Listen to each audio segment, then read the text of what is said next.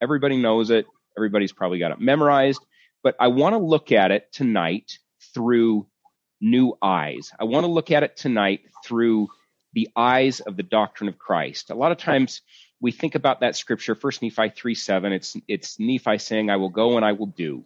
And we think about that scripture in terms of, of these, these basic commandments that everybody is given um, to pay tithing and to obey the word of wisdom and to not steal and to to to live the law of chastity these these kind of basic commandments that we're all given. Now the thing about first nephi 3 7 is that that nephi he was a really good guy and we don't we don't know that he was not disobeying any of those commandments. In fact i'm sure he was obeying all of those commandments those basic bottom line commandments and it's not that those are not important but let's look at first nephi 3 7 through the eyes of the new and everlasting covenant and through the eyes of the doctrine of Christ, with, with the eyes of coming to the Lord with a broken heart and a contrite spirit and laying everything on the altar and saying, as that, as that being a turning point in Nephi's life, um, I will go and I will do. And it kind of gives the, it, it leaves open the idea that Nephi, before that time, was not decided. He was not 100% decided that he was going to do those things. And as I've been reading the Book of Mormon the past four years with, with new eyes and with new intent, I've been trying to look for the protagonist or the one, the one that changes in the story. And it's not always the easiest thing to find. For example, in the story of Ammon, we think that Ammon is the main character, but Ammon is not the main character. It's King Lamoni that is the main character. It's King Lamoni that learns the lesson. And even though we think of Nephi as this great guy that was always righteous, that always did what he was supposed to do, Nephi is still the protagonist in his story. He is the one that changes. So let's take a look with new eyes at First Nephi chapter 3 verse 7 and everything Nephi has this point right there, almost a turning point, and you can you can find that turning point in almost every character in the Book of Mormon, with Lehi and with Nephi and with Jacob, with Enos, with King Lamoni, with King Lamoni's father. We can see this, we can find with the scriptures this turning point where they decide that that they have changed, that they will follow Christ, that they will seek him and come to him and not just live those basic commandments that we all have and that we all know we're supposed to live, but to receive revelation and act on that revelation and and then follow that revelation and then repeat that process over and over and over again in coming to the Father. So let's start and see what took Nephi again through new uh, new eyes. Let's see what took Nephi from where where the Book of Mormon begins to where he gets to First Nephi three seven to where he makes a decision. Um, so let's start. Let's start in verse four of First Nephi. He says, "Oh, well, First Nephi. First, he gives us a little introduction. He kind of tells us who he is. You know, we've all read it more more times than any other time that, than anything else in the Book of Mormon. And he gives us an introduction. He says, "I'm Nephi. I've got good parents. Um, I was taught in my father's language. We lived in we live in Jerusalem. Now, let's start in verse four. For it came to pass in the commencement of the first year of the reign of Zedekiah, king of Judah, my father, my father Lehi, having dwelt at Jerusalem in all his days. Now, let's try and unpack that verse a little bit because there's a lot there that we seemingly we just kind of jump over. Let's look at especially that comment it's almost just kind of a side comment in parentheses. My father Lehi, having dwelt at Jerusalem in all his days. And I think about my own life, and we knew we know that Lehi's family was very wealthy and that he probably had some sort of a business. We don't know what, but my father Lehi having dwelt at Jerusalem in all his days. And I think about that and in context with my own life. And I was born in Sandy, Utah, and I did live away from for, for a while in, in my youth, but I came back and, and my entire professional life, I have lived in Sandy, Utah.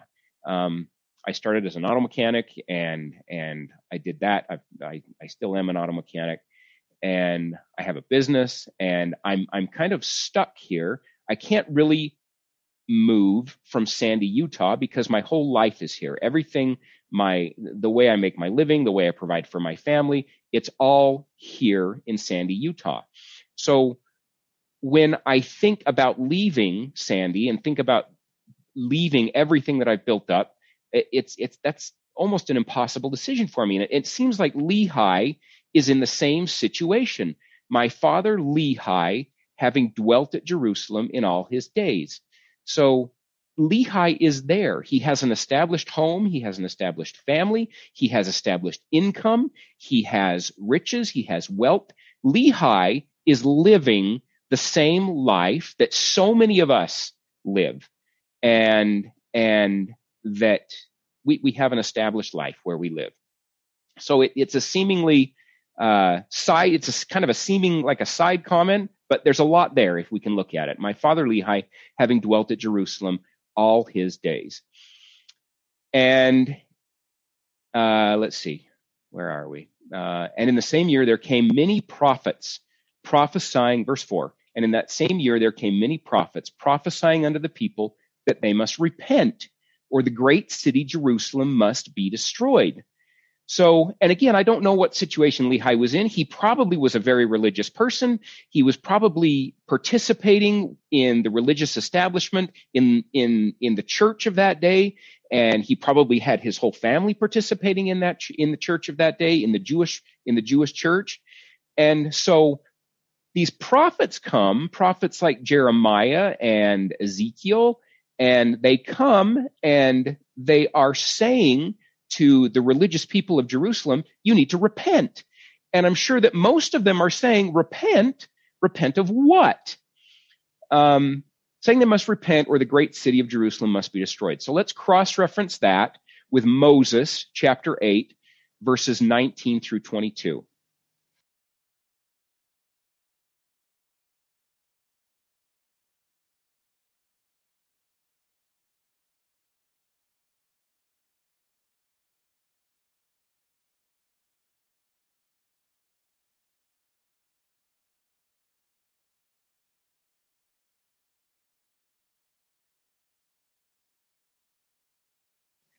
So Moses chapter 8 verses 19 through 22 is Noah and he is going to preach repentance to the people of his day.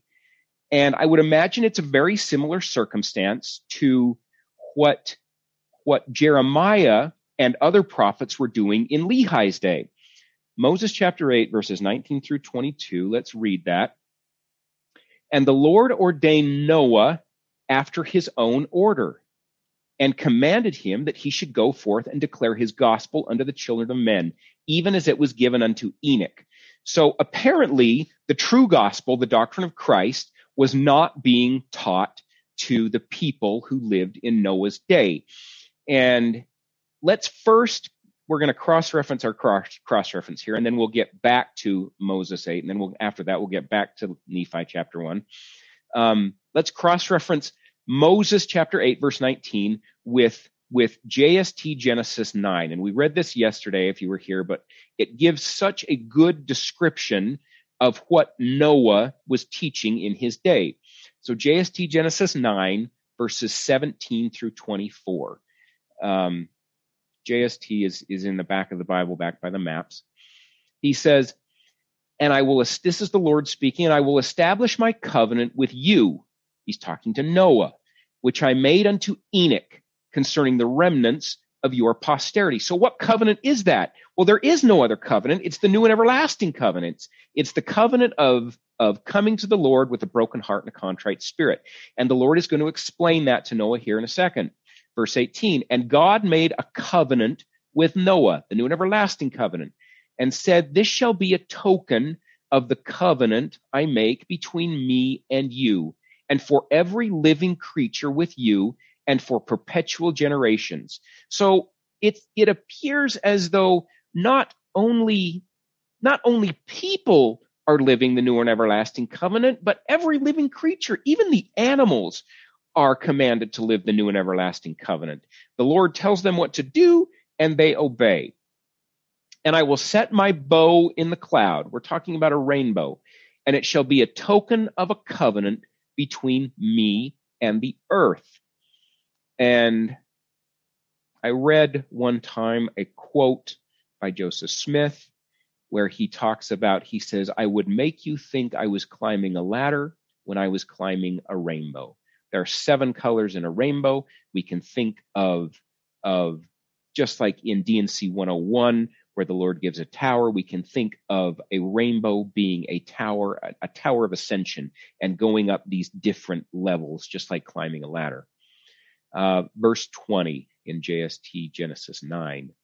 And it shall come to pass when I bring a cloud over the earth that the bow, the rainbow, which is a token of the new and everlasting covenant, shall be seen in the cloud. And I will remember my covenant, which I have made between me and you, for every living creature of all flesh. And the waters shall no more become a flood to destroy all flesh. And the bow, the rainbow, shall be in the cloud, and I will look upon it that I may remember the new and everlasting covenant, which I made unto thy father Enoch, that when men should keep all my commandments. Now, these are not commandments. These are, these are not the typical commandments that we think about. These are not, these are not, don't commit adultery, don't swear, don't have false idols, uh, don't, don't covet. Uh, these are not he's not talking about those. Now, those, those are all good commandments. Again, we need to obey those, but that's this baseline that when men should keep all my commandments, these are the commandments that the Lord gives us personally. For example, these are the commandments that that the Lord gave to Lehi to leave Jerusalem. These are the commandments that the Lord gave to Nephi to to go back to Jerusalem and get the brass plates. These are the, these are commandments specifically tailored to us that he needs us to do. Uh, verse 21 again. Uh, and I will, and the bow shall be in the cloud, and I will look upon it, that I may remember the everlasting covenant, which I made unto thy father Enoch, that when men should keep all my commandments, Zion should again come on the earth, the city of Enoch, which I have caught up unto myself. And this is mine everlasting covenant. And when thy posterity shall embrace the truth and look upward, in other words, when we seek revelation, then Zion shall look downward, and all the heavens shall shake with, shake with gladness, and the earth shall tremble with joy. And the general assembly of the church of the firstborn shall come down out of heaven. That is the celestial church, and possess the earth, and shall have place until the end come. And this is mine everlasting covenant, which I made with thy father Enoch. So this is the same covenant that Enoch had, and this is the same covenant that he's giving to Noah, to te- and he's telling Noah to go and teach this to the people of Noah's day. And the bow shall be in the cloud, and I will establish my covenant unto thee, which I have made between me and thee, and every living creature of all flesh at, eh, that shall be upon the earth. So again, not only the people live it, but the animals live it too. It's the same covenant that Adam lived, that Noah lived, that Enoch lived, that every, that he's commanded everyone since the beginning of time to live. It's coming to him with a broken heart and a contrite spirit and seeking and acting on revelation. Uh, let's go back to Moses 8. Um, now that we understand what the new covenant is, let's go back to Moses 8, Moses chapter 8. Let's just read verse 19 over again. And the Lord ordained Noah after his own order and commanded him that he should go forth and declare his gospel unto the children of men, even as it was given unto Enoch. And it shall come to pass, oh, and it came to pass that Noah called upon the children of men that they should repent, but they hearkened not unto his words. Now, does that sound at all like what was going on in Lehi's day? Because Lehi and all these other prophets were going to these people and they didn't listen. Verse 21, Moses 8. And also, after that they had heard him, they came up before him saying, Now, why didn't they obey? They give a reason. The people of that time give this reason why they didn't obey the commandments that Noah was giving to them. Behold, we are the sons of God. In other words, we're already good. We already worship God. we don't have a reason to repent because, hey, Noah, we're already good. We are already the sons of God. And, and also, let's start over. And also, after that, they had heard him. They came upon, they came up before him, saying, Behold, we are the sons of God. Have we not taken unto ourselves the daughters of men? And are we not eating and drinking and marrying and giving in marriage? And our wives bear unto us children. And the same are mighty men, which are like unto men of old, men of great renown, and they hearken not unto the word, and they hearken not unto the words of Noah. So they're saying to Noah, Noah is coming to them and saying, look, you guys have got to start living the new and everlasting covenant. You guys have got to start living the doctrine of Christ. You guys have got to come to him with a broken heart and a contrite spirit, or else you're in trouble. You're not going to make it. You're going to be destroyed. You and all of your family is going to die. And again, their excuse is, look, we're good. We're already sons of God. We're, we're getting married. We're, we have wives. We're living our lives. Are we not eating and drinking and marrying and giving in marriage? Look, it's what we do today. It's, I've got a good job. I've got a good family. I've got kids. I'm going to church. I'm good. I'm already a son of God and I'm under control. Thanks for bringing your message, but we're good. Okay. Uh, last verse, verse 22 in Moses 8, and then we'll go back to first Nephi. And God saw that the wickedness of men had become great in the earth, and every man was lifted up in the imagination of the thoughts of his heart, being only evil continually. In other words, thinking that they didn't need to repent. The, they thought in their own hearts, I'm good. I'm, I'm, I don't need to repent. I'm under control and I will be saved in the kingdom of God. When Noah, we know that that's not the truth. Even though they think that they're saved, they think that they're good, they think that they're following God, that's not the case. So let's go back to First Nephi and think about what Noah is going through with the people of his time, and let's compare that with what Lehi was going through with the people of his time. Okay, back to First Nephi. First Nephi 1, verse 4. For it came to pass in the commencement of the first year of the reign of Zedekiah, king of Judah, my father Lehi, having dwelt at Jerusalem in all his days, and in that same year there came many prophets prophesying unto the people that they must repent or the great city Jerusalem must be destroyed. It's the same exact circumstance. Now, Lehi had this moment in time, and we don't know exactly when it was, but he had this moment in time when his heart was changed. He was listening, he began listening to these true prophets that were coming to Jerusalem, one of them being Jeremiah. And I say true prophets because if we have true prophets, if there is an opposite in all things, there were also false prophets of that time. So Lehi had to discern between true prophets preaching the new and everlasting covenant and the doctrine of Christ, and he had to discern between false prophets that were probably saying to him, uh, you're good. Just keep living the everything that you've been living and you'll be fine. We have to learn to be able to discern the difference. Um, of course, we, we already talked about that, Jeremiah being one of them. One thing that was interesting to me, the book after Jeremiah, Lamentations, is the Lamentations of Jeremiah. Jeremiah is so sad. He's lamenting that all of the people that he is teaching do not listen to him. They have lost the new and everlasting covenant. They've lost track of what it was. And that's what the book of Lamentations is about. It's Jeremiah lamenting the loss of a people who, who could have so much more. Verse 5, Nephi chapter 1. Wherefore it came to pass that my father Lehi, as he went forth, prayed unto the Lord, yea, even with all his heart in behalf of his people. So Lehi has this change of heart. And what does he do? He wants his people to have the exact same change of heart that he has. There was a change wrought upon Lehi when he heard the words of the prophets, the prophets like just like Jeremiah that were coming to him. Verse 6 And it came to pass as he prayed unto the Lord, there came a pillar of fire and dwelt on a rock before him, and he saw and heard much. And because of the things which he saw and heard, he did quake and tremble exceedingly.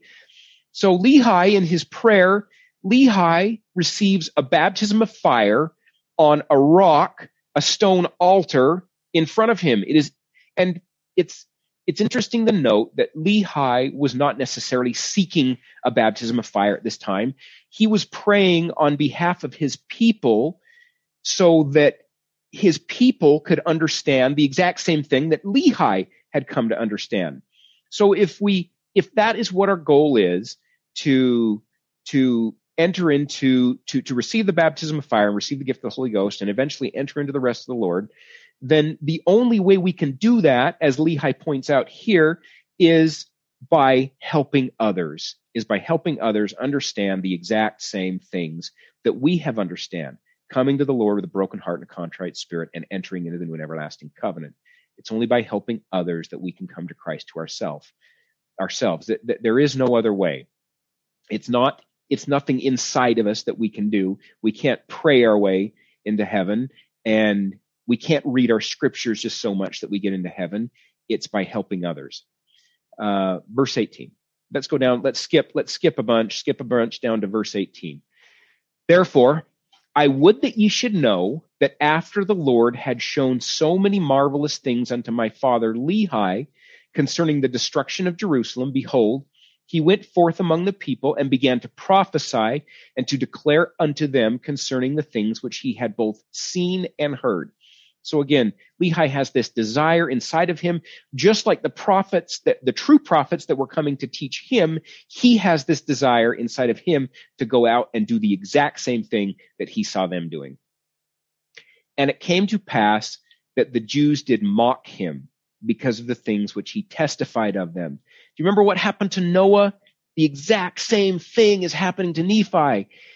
For he truly testified of their wickedness and their abominations and he testified that the things which he saw and heard, and also the things which he read in the book, manifested plainly of the coming of a, most, of a Messiah and also the redemption of the world. And when the Jews heard these things, they were angry with him. I wonder if any of you can relate to that. Yea, even as with the prophets of old, whom they had cast out and stoned and slain, and they also sought his life, that they might take it away. But behold, I, Nephi, will show unto you the tender mercies of the Lord, that the tender mercies of the Lord are over all those whom he hath chosen because of their faith, to make them mighty, even unto the power of deliverance. So, or in other words, if we do what the Lord asks us to do, following the revelations that he gives us, it will be well with us in the end. He delivers us.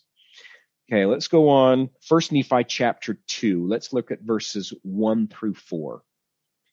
For behold, it came to pass that the Lord spake unto my father, yea, even in a, dream, and said unto him, Blessed art thou, Lehi, because of the things which thou hast done, and because thou hast been faithful and declared unto this people the things which I commanded thee.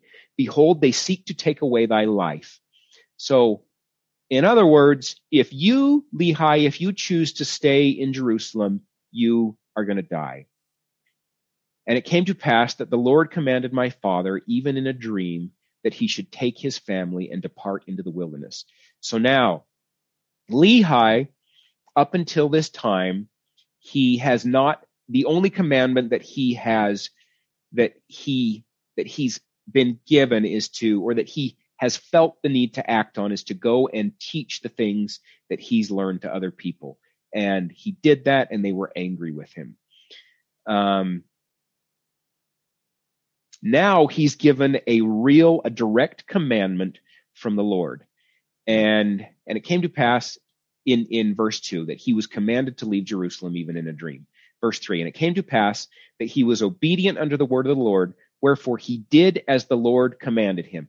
So there it is, so perfect, so beautiful. All the doctrine of Christ is there. Lehi, at a moment in time in his life, he realized that there was more. He heard what these prophets were telling him and he sought out revelation. He went and prayed. He received revelation and the Lord told him that now he needs to leave Jerusalem and Lehi followed the commandment that was specific to him. It was specific to Lehi. It wasn't a general commandment of don't steal. It was a specific commandment just to Lehi. You need to leave Jerusalem. Verse 4 And it came to pass that he departed into the wilderness. And he left his house and the land of his inheritance and his gold and his silver and his precious things and took nothing with him, save it were his family and provisions and tents and departed in the wilderness. So again, Lehi is, is obedient to the commandments that the Lord gave him specifically. That's what we're talking about. That's the doctrine of Christ. Uh, jump to verse 11 in 1 Nephi chapter 2. Now this he spake because of the stiff neckedness of Laman and Lemuel. This is Lehi. This Lehi spake because of the stiff neckedness of Laman and Lemuel. For behold, they did murmur in many things against their father, because he was a visionary man, and he had led them out of the land of Jerusalem to leave the land of their inheritance and their gold and their silver and their precious things to perish in the wilderness. And this they said he had done because of the foolish imaginations of their heart. So they're doing the same exact things that the people of Jerusalem did to Lehi. They're ridiculing him and they're angered. Laman and Lemuel are angered because of what Lehi is asking them to do.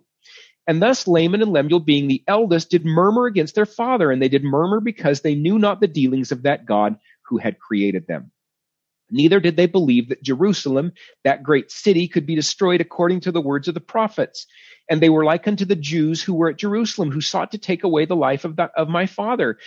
Is this not word for word the narrative that Noah was going through that we read about in, in Moses 8? None of the people believed Noah, and he ended up just taking his own family onto the ark to be saved, and everyone else was destroyed. Verse 14, and it came to pass that my father did speak unto them in the valley of Lemuel with power, being filled with the Spirit, until their frames did shake before him. And he did confound them, that they durst not utter against him. Wherefore they did as he commanded them. And my father dwelt in tent. So let's look at this through Nephi's eyes at this point, since we're talking about looking at First Nephi 3 7 through different eyes. Nephi was there. He was seeing all of this that was going on. And it doesn't say that he was participating in the murmuring and the complaining that Laman and Lemuel were doing, but he was seeing all of this firsthand as they were being led out of Jerusalem. Um, they left, they went three days journey, they pitched their tents. Laman and Lemuel are, are complaining. I'm sure it's uncomfortable. I'm sure that they had nice beds back in Jerusalem that they were missing. But at this point in time, even though Nephi was seeing this, Nephi's mind was not made up as to what he was going to do. And so Nephi, he could have gone either way at this point. Maybe we don't know. Maybe he was even siding with his brothers. Maybe he was thinking, yeah, you know what? This does kind of suck. I'm not having an awesome time out here. I would much rather be back at home in Jerusalem and sleeping in my nice bed. He probably had friends that he left behind. And so Nephi, his, his mind is not made up at this point. Verse 16. And it came to pass that I, Nephi, being exceedingly young, nevertheless, and, and a note on that, being exceedingly young, maybe he's saying to himself, you know, I don't know very much. I'm seeing my older brothers, what they're doing. Maybe they are right. Maybe my father, maybe he is really crazy. That, and it came to pass that I, Nephi, being exceedingly young, nevertheless being large in stature, and also having great desires to know of the mysteries of God, wherefore I did cry unto the Lord. So Nephi, Nephi decides to take some action. Nephi says, I want to know for myself. Are my brothers right? Should I be complaining against my father or is my father right? Is everything my father is saying true? Did he really receive a vision from the Lord? And were we really commanded? Did the Lord really command him to go out of Jerusalem? Wherefore I, Nephi, did cry unto the Lord, and behold, he, the Lord, did visit me and did soften my heart, and I did believe all the words which have been spoken by my father.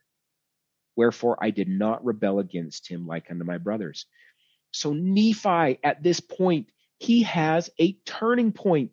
He has a point to where his heart is softened and he's saying, I believe my father.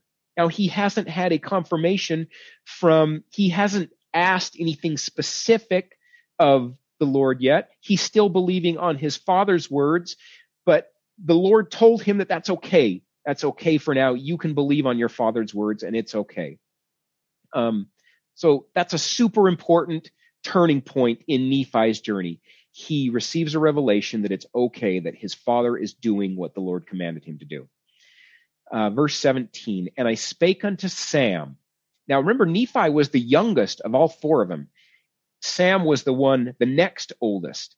And I spake unto Sam, making known unto him the things which the Lord had manifested unto me by his Holy Spirit. And it came to pass that he, Sam, believed in my words. So probably Sam before was in the same boat as Nephi.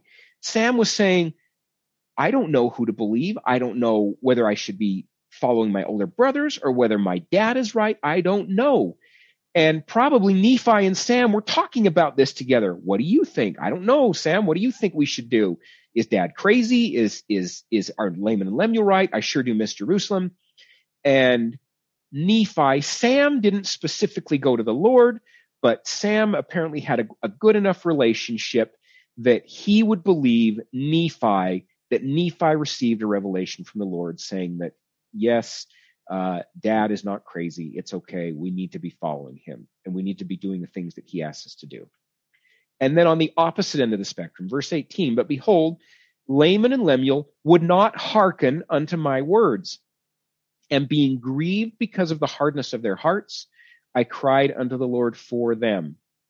And it came to pass that the Lord spake unto me, saying, Blessed art thou, Nephi, because of thy faith, for thou hast sought me diligently with lowliness of heart. And inasmuch as ye shall keep my commandments, ye shall prosper, and shall be led to a land of promise, yea, even a land which I have prepared for you, yea, a land which is choice above all other lands. So the Lord is giving Nephi this preview of what to expect in his life. The Lord is saying, Nephi, this is only the beginning. This is, this is just, this is just starting out. I have got a whole laundry list of commandments for you and you don't even know what they are yet, but I'm going to give them to you one by one as you go along in your journey. Inasmuch as ye shall keep my commandments, ye shall prosper and shall be led to a land of promise.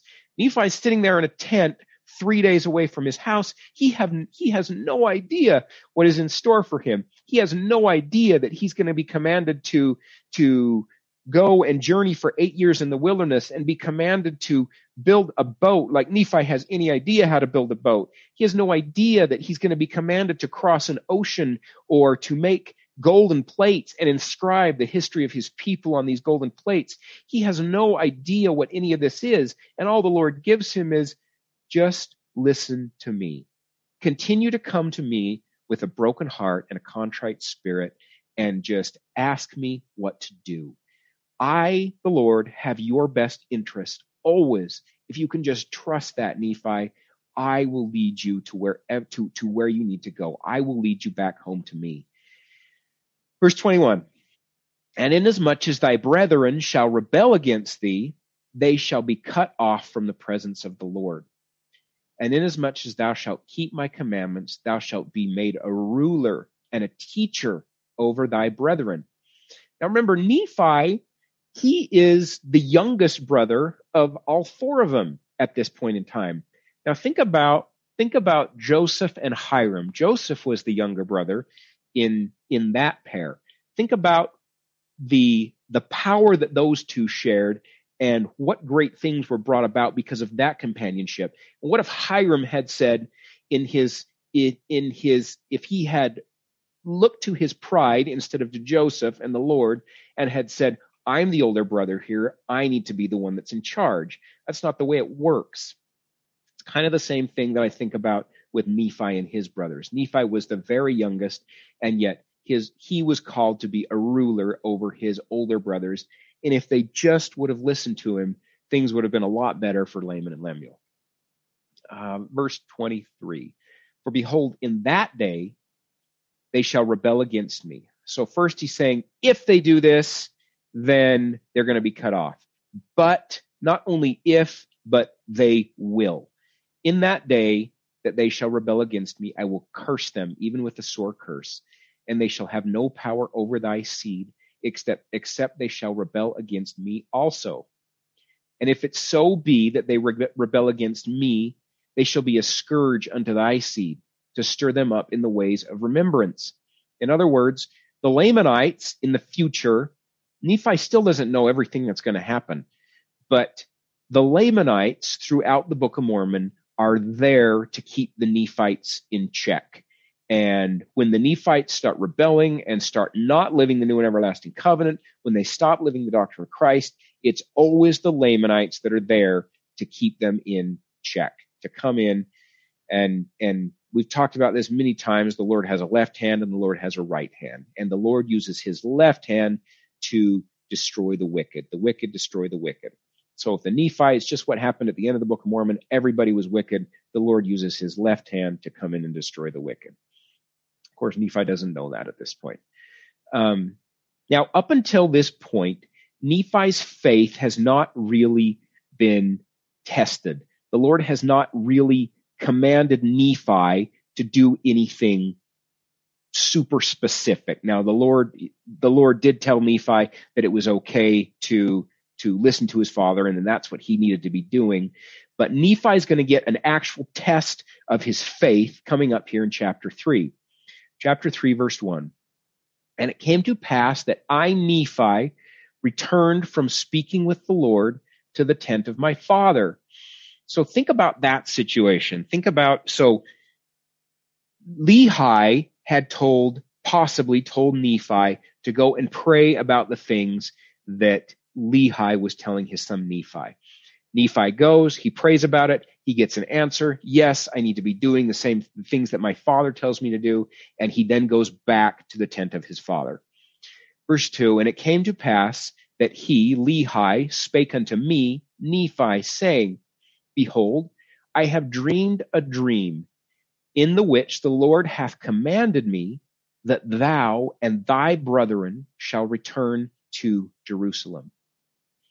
For behold, Laban hath the record of the Jews, and also a genealogy of my forefathers, and they are engraven upon the plates of brass. Wherefore, the Lord hath commanded me that thou and thy brothers should go into the house of Laban and seek the records and bring them down hither into the wilderness. And now, behold, thy brothers murmur, saying, It is a hard thing which I have required of them. But behold, I, I have not required it of them, but it is a commandment of the Lord. Therefore, go, my son, and thou shalt be favored of the Lord, because thou hast not murmured. So now, Lehi has said, that he has received a vision, he's received a revelation from the Lord that Nephi needs to go and do this thing. He needs to go with his brothers back to Jerusalem, a three day journey, and they need to get the plates of brass from Laban. Now, Nephi's faith is being tested here. This is the first real test of Nephi's faith. And how does Nephi respond to it? And this is where we get to First Nephi chapter 3 verse 7. One of the most famous scriptures in in in all of the church, in all of the Book of Mormon, one that we read all the time.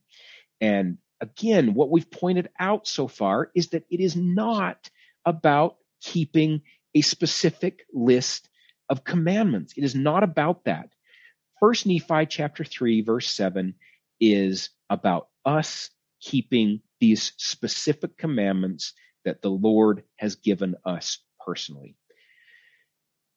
Let's read it. First Nephi chapter 3 verse 7. And it came to pass that I Nephi said unto my father, I will go and do the things which the Lord hath commanded. For I know that the Lord giveth no commandments unto the children of men, save he shall prepare a way for them that they may accomplish the thing which he commandeth them. So Nephi, in my mind, in my, the way I understand it, Nephi at this point has made a decision. I am going to do whatever you ask me to do. It doesn't matter what it is. It doesn't matter if, if I have to go back to Jerusalem and if I die there, it doesn't matter. If Laban kills me, it doesn't matter. I'm going to go back and I'm going to do whatever you ask me to do. And oh, this is just so cool. This is the first thing that the Lord has in store of a lifetime of specific commandments just for Nephi. And it doesn't mean that Nephi never had a bad thought again in his life. It doesn't mean that Nephi didn't get angry with people. It doesn't mean any of that. All it means is that Nephi was willing always, he made a decision at this point in time that he was going to enter into the new and everlasting covenant and come to the Lord always with a broken heart and contrite spirit. He's laying it all on the altar right there in First Nephi chapter 3, verse 7. He's saying, Whatever you want me to do, I will go and do. I don't care what it is. And from this point on, Nephi is obedient to the things that the Lord gives him. And in applying this to ourselves, we have to ask ourselves, what is the Lord's mission for me personally? What do I need to be doing? What is his calling for me? And we need to take that to the Lord. And that's what faith is. That is, that is going to the Lord and asking him, Lord, what do you have for me? Just like, just like Lehi did. I'll do whatever you tell me to do. You want me to leave Jerusalem? I'll leave Jerusalem. But it's us going to the Lord and saying, Lord, what would you have me do? I'm here. I'm all yours. I offer you up my heart. It is open to you. I offer you up my everything that I am. And I'm willing to do it. If it's uncomfortable, I'm willing to do it. That's generally the feelings of the Holy Ghost. It is, it is the Lord pushing us to do something that we don't necessarily want to do. The Holy Ghost is not, Phil Davis calls it, it is not, it is not warm fuzzies. It is not, it is not a warm feeling always in our heart. The Lord pushes us. The Lord forces us to do, doesn't force us, He pushes us to do things that we don't want to do necessarily. And if we do them, our spirituality, our spirituality increases, we ascend, and we go back again for this for more. We go back and we seek revelation and and it all starts again. So we need to be asking ourselves what is our calling? What does the Lord want us to do? And are we willing to do to say what Nephi said? I will go and do the things that the Lord commands me to do personally. Verse 8, and it came to pass that when my father had heard these words, he was exceedingly glad, for he knew that I had been blessed of the Lord. Lehi had been through the exact same thing. Lehi had said, yes, I will go and do the things that the Lord commands me to do, just the same as his son is doing. And I, and then Nephi is obedient in verse nine. And I, Nephi, and my brethren took our journey into the wilderness with our tents to go up to the land of Jerusalem. So Nephi, just like Lehi, is obedient to what he's told to do. And then the rest of the stories we know we know the rest of the story. Uh, we won't go through it all but let's let's that was nephi's experience. And you can almost find it in every single prophet in the book of mormon where they have this point to where they say you know what i will i'm going to do that i i feel like something is lacking in my life and i haven't made a decision up until this point but yes i will and many of the times in the book, of we get examples going both ways. We get examples in the Book of Mormon of prophets saying, "Yes, I will go do," and we get a prophets. We get we we get example of saying people in the Book of Mormon of saying hardening their hearts and saying, "No, I'm not going to do that." Uh, the people the the people that that Alma Amulek went to in, in the people of Zeezrom, the Am- Ammonihah, are a perfect example of that. They hardened their hearts and they said, "No, we're not going to do the things that the Lord asks us to do because we're good." So let's look another another. Let's move on to Enos. Let's look at Enos's experience in Enos Enos verse one. There's only one chapter. Enos verse one. Behold, it came to pass that I, Enos, knowing my father that he was a just man, for he taught me in his language. Now, do you see that Enos is kind of doing the exact same thing that Nephi said? Nephi gives us an introduction to himself he said, My father, my parents were good people. I was raised in Jerusalem, and he taught me. My parents taught me to not only in their language, but they taught me to follow God. Behold, it came to pass that I, Enos, knowing my father that he was a just man, for he taught me in his language and also in the nurture and admonition of the Lord, and blessed be the name of my God for it. And I will tell you of the wrestle which I had before God before I received a remission of my sins. So Enos tells us that he has a rough go of it. And let's look at specifically the remission of our sins. We're going to cross reference that remission of our sins with 2 Nephi 31, 17 and 18. 2 Nephi 31 is, and 30, 31 and 32 just lays out the doctrine of Christ just beautifully. It is a commentary on Nephi's tree of life vision. It explains what the tree of life vision really means. Uh, the bottom line of it, line of it all is it's coming to the Lord with a broken heart and a contrite spirit and following and keeping his commandments. So second Nephi 31 verses 17 and 18. What is the remission of our sins? Wherefore, do the things which I have told you I have seen that your Lord and your Redeemer should do. And this is Nephi speaking. So we're, let's stop there and let's cross reference just that verse just that, just that paragraph, just that, that phrase right there. Um, because that seems to imply, wherefore do the things which I have told you that I have seen your Lord and Redeemer should do. That, if we look at it in the wrong way, that could imply that we have to suffer an atonement just like Jesus Christ did. And no, we don't have to do that. That's already been done. He already did that for us. So, um, let's cross reference just that phrase with Luke chapter 22, verses 41 through 42 um, to find out what exactly our Lord and our Redeemer did. What is Nephi referring to there? Luke chapter 22, 41 through 42. The Lord Jesus Christ, he's in the middle of suffering the atonement here. He says, and he, the Lord, was withdrawn from them about a stone's cast and kneeled down and prayed, saying, Father, if thou be willing, remove this cup from me. Here it is.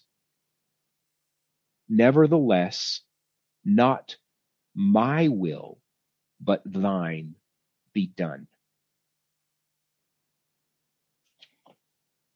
Even Jesus Christ in his most agonizing moment, he did what the Father asked him to do. Jesus Christ offered up a broken heart and a contrite spirit and entered into the new and everlasting covenant.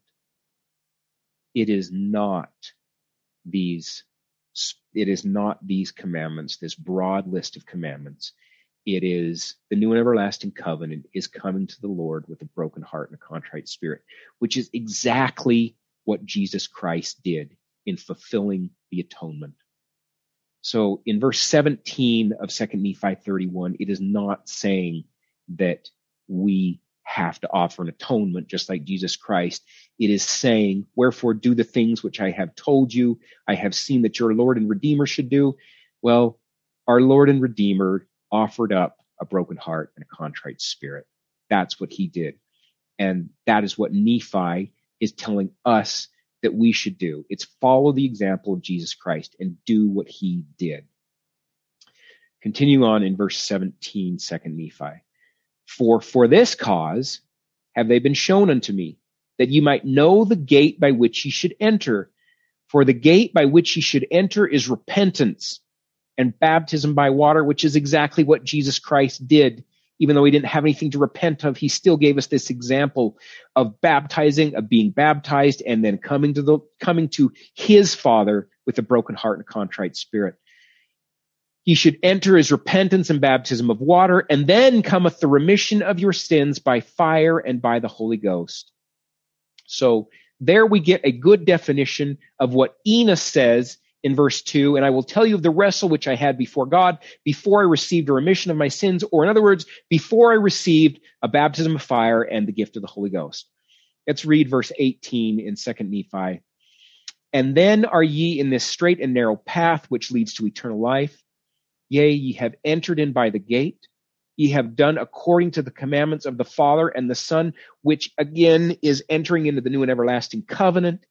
And ye have received the Holy Ghost which witnesses of the Father and the Son unto the fulfilling of the promise which he hath made. And if ye entered in by the way, ye should receive. It is, there is nothing complicated about any of this.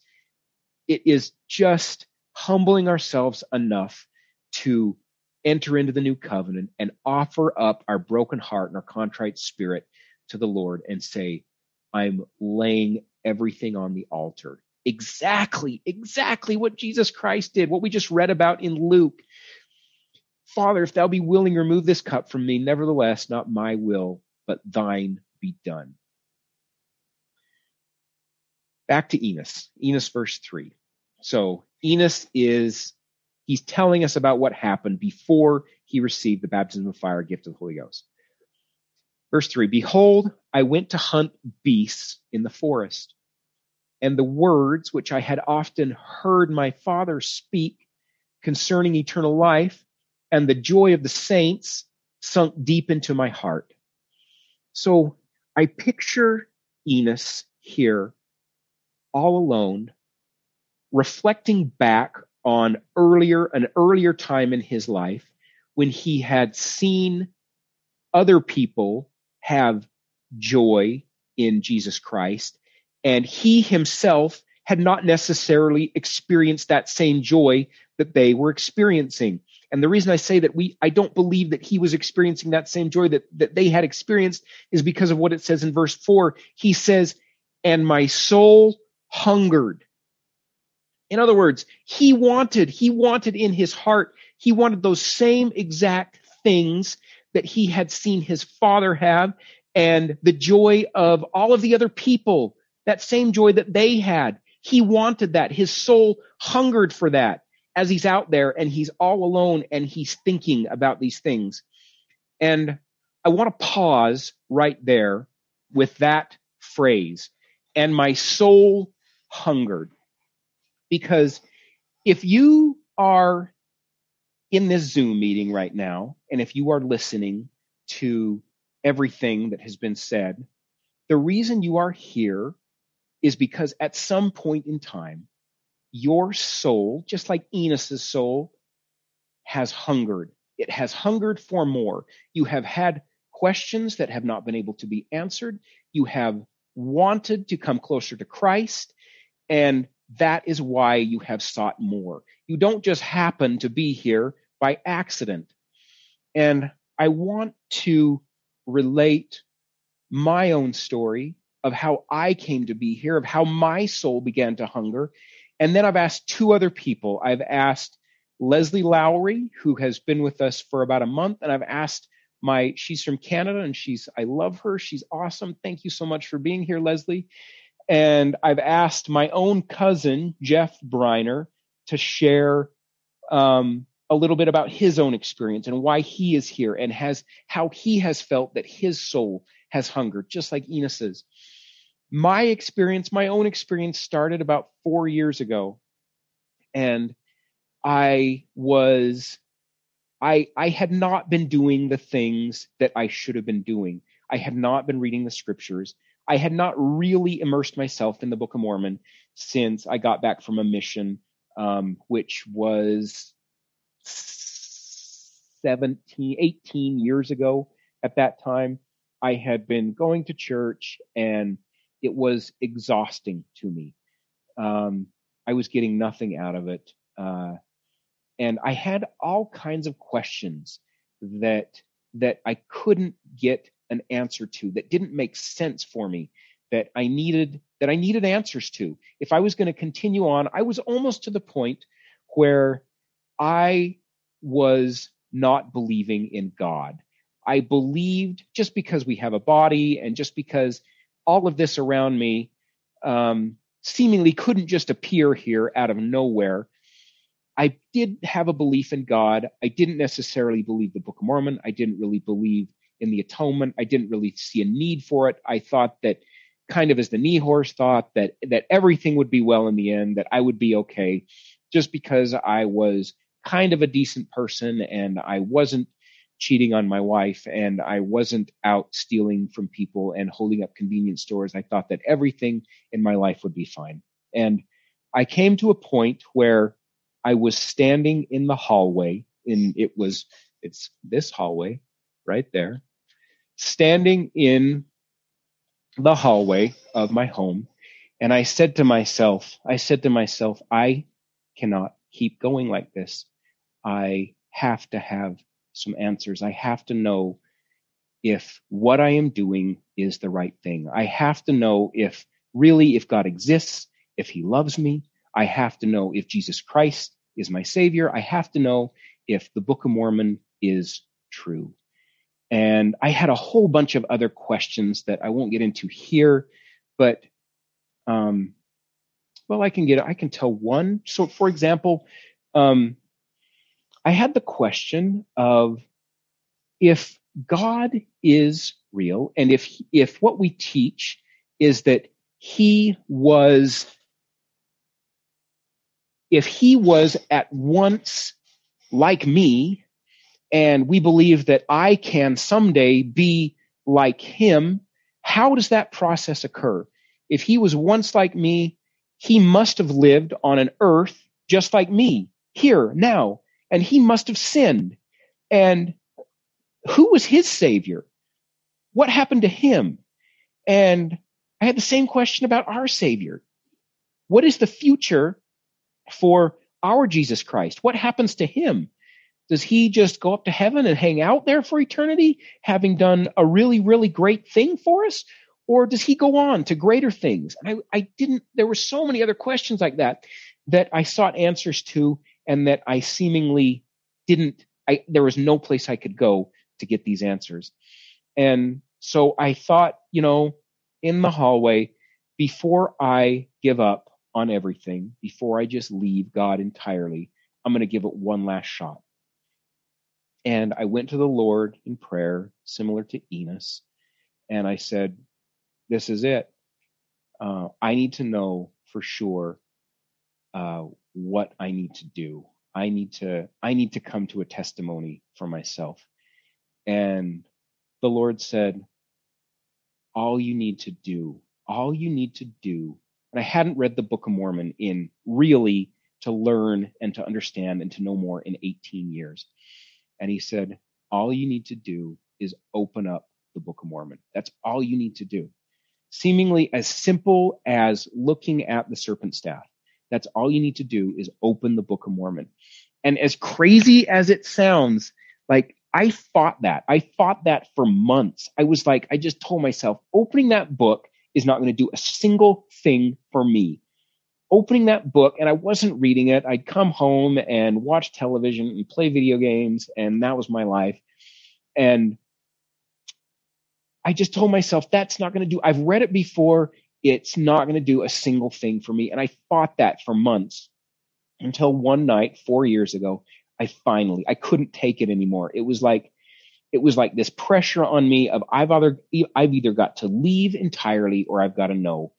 And I came in and I pulled the book off of my bookshelf in the living room here. And it was actually I still read out of it every day. It was this Spanish Book of Mormon right here. And I just opened it up. I just opened it up to First Nephi chapter 1. And that's all I did. I opened it up and I sat and I looked at it and I read I read one single word. I read the first word. You can see it there. It's Yo. It's I. It's I in Spanish and it's it's bigger just like it is in English. It's bigger than all the rest of the words. And that was all it took for me that was everything that it took is opening up the Book of Mormon and reading that one word. And at that moment, I knew, I knew it was true. I knew the Book of Mormon was true. And I had, at that point, I had God and I had the Book of Mormon.